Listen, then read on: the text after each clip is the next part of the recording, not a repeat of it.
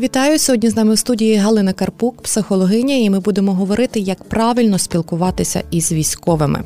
Галино, вітаю! Доброго дня! Тож, така дійсно болюча тема для суспільства – як говорити із військовими. В соціальних мережах, зокрема, і не тільки самі військові в своїх роликах чи дописах пишуть, що не задавайте нам запитання, як ти, чи ти поїв і чи в тебе все гаразд, адже вони на війні. І зіткнулися з такою проблемою, насправді, що коли рідні та близькі виходять на зв'язок із своїми рідними, які на передовій, вони банально не знають, як з ними правильно говорити. І як знайти до них підхід, аби їх розговорити і почути ту інформацію, яку хочуть почути їхні рідні? Ну, по-перше, почути ту інформацію, яку хочуть почути їхні рідні, не завжди можливо. Тому що частину інформації військові не мають можливості говорити, не мають права говорити. Це про їхню безпеку.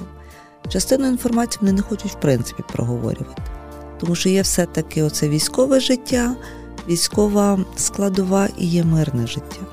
Тобто, що потрібно людям, які дзвонять там, з того самого абстрактного Львова до військового чи військової, які в зоні бойових дій. Дізнатися, що вони живі і що з ними немає якихось екстремальних ситуацій. Живий? Живий. Як знати, що живий? Почув голос. Все. Задавати питання, ти поїв, ти в шапці, а що ти поїв, а де ви то варили, а що біля вас знаходиться. Ну, це взагалі не про то.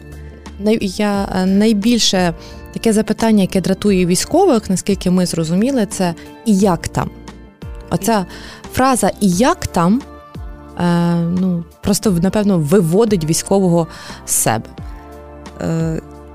Нам важливо дізнатися, що наша близька людина жива. Чуємо її голос, значить вона жива.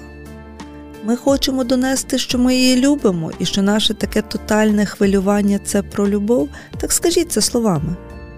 Я скучила, я скучив, ми тебе чекаємо, дитина пішла до школи. Бульбу викопали. Та ще одне стихійне лихо осені в нашому регіоні. Як там, що там? Де ви?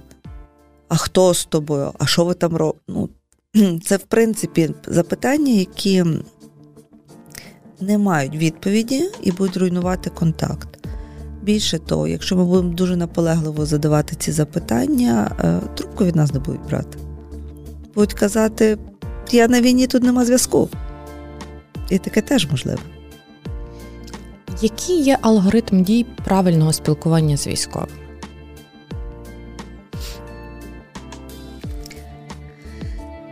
Правильного, неправильного спілкування, тут дуже все індивідуальне, насправді. По-перше, виробити з військовим певний алгоритм, коли і як буде зв'язок. Щоб це не було 25 дзвінків, «Альо, ти де? Ти де? А ти що?» Ні. Тобто домовтеся завчасно, як і хто буде виходити на зв'язок. Тому що оці наполегливі дзвінки, бомбардування смс-ками, це недоречно, це невчасно може бути. Людина може спати, тому що режим дня військового в зоні бойових дій і режим дня в нас в мирному соціумі, він суттєво відрізняється. Якщо військовий спить, а ми будемо дзвонити і тарабанити 25 разів, бо він не бере трубки, кому від цього стане легше? Тобто домовитись спочатку про те, як часто і хто буде виходити на зв'язок. Після цього вже можна обмінюватися якоюсь інформацією, більше говорити про те, що відбувається в нас. Можна питатися про те, чим хоче поділитися.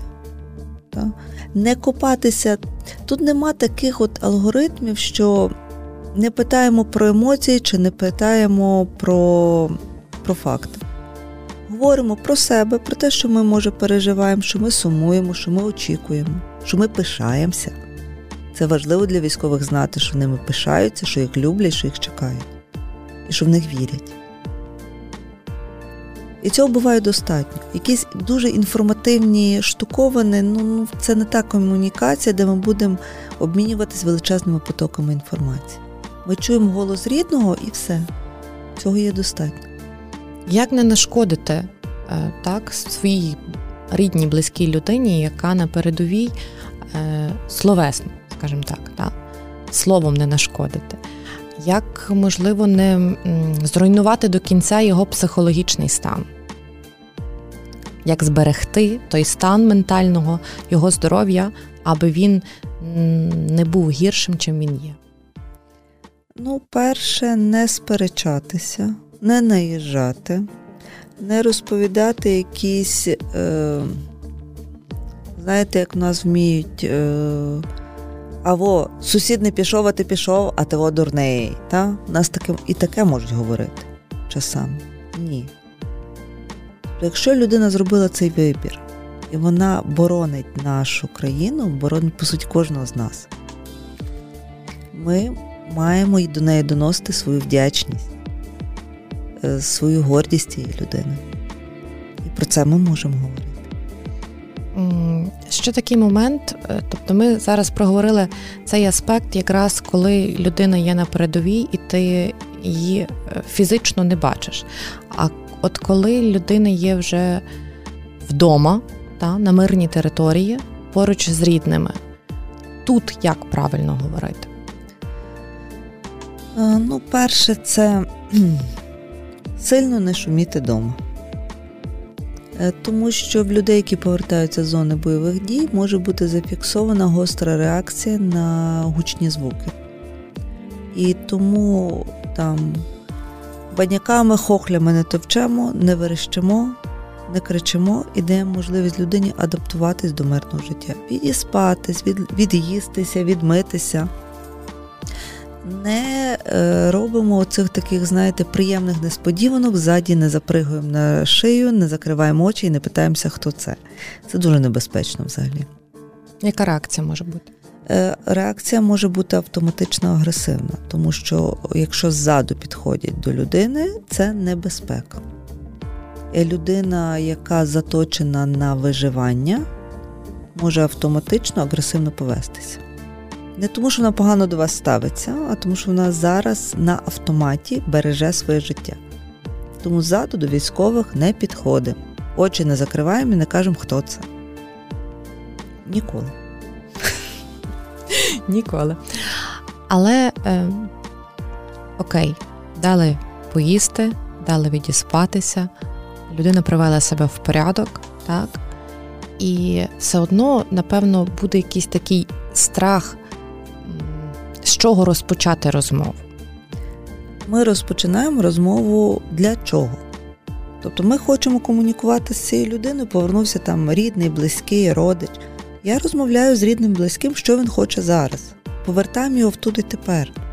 Розповідаємо, які нас плани є зараз. Не питаємося, а де ти був? А що ти там? А ти вбивав? От це ще питання, яке категорично, це взагалі просто за межею добра і зла. Якщо людина захоче, вона сама розкаже про те, що там відбувалося.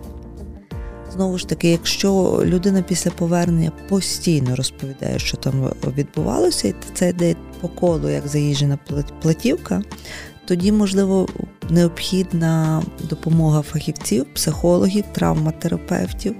Можливо, стрес, який там пережила людина, занадто великий, і повернення до мирного життя буде утруднені. Тому, якщо постійно розповідає, тоді до фахівців. Якщо взагалі не розповідає, то не треба тормошити, не треба туди лізти, не треба розпитувати. Людина поряд. Що ми зараз плануємо робити? Чи ми йдемо гуляти, чи ми йдемо прибирати, чи ми йдемо бульбу купати? Повертаємо в тут і тепер, до мирної діяльності. Дякую. З нами в студії була психологиня Галина Карпук.